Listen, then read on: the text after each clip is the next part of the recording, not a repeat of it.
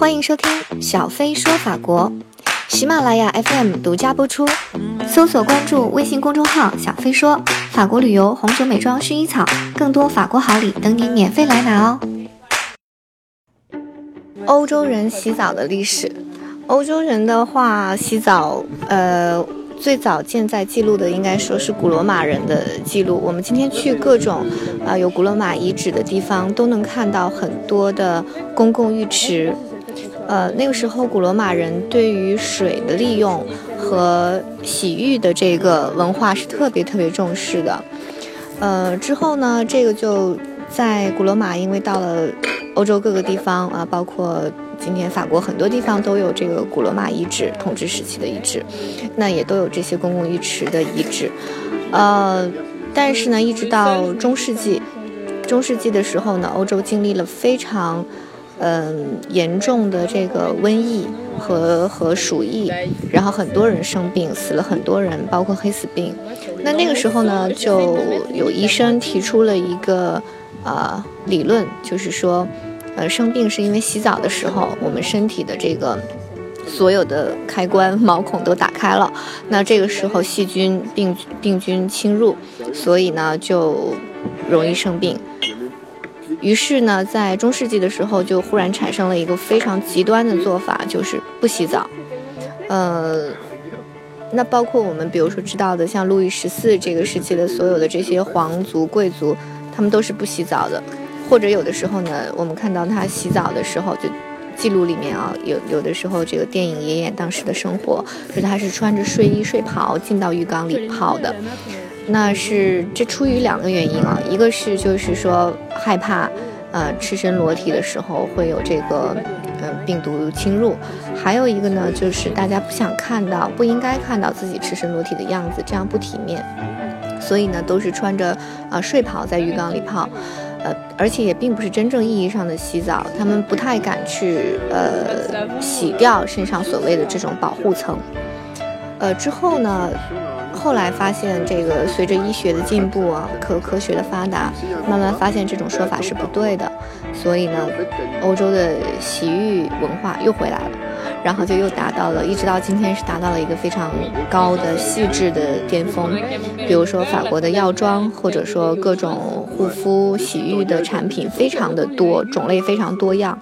那今天就是我我我跟朋友们在一起过周末嘛，那他们就在讲这个事情，因为我的这个朋友他是自己做。自己做香皂，啊，他他他的皮肤很敏感，用一些嗯化学产品的话呢，会有过敏的情况，然后所以他就是自己来做香皂。他的这种香皂是，呃，完全的这种物理方法做的，所以并没有皂碱这种化学成分，所以说洗完了的话，对手啊，对皮肤啊，不会有干干燥的感觉。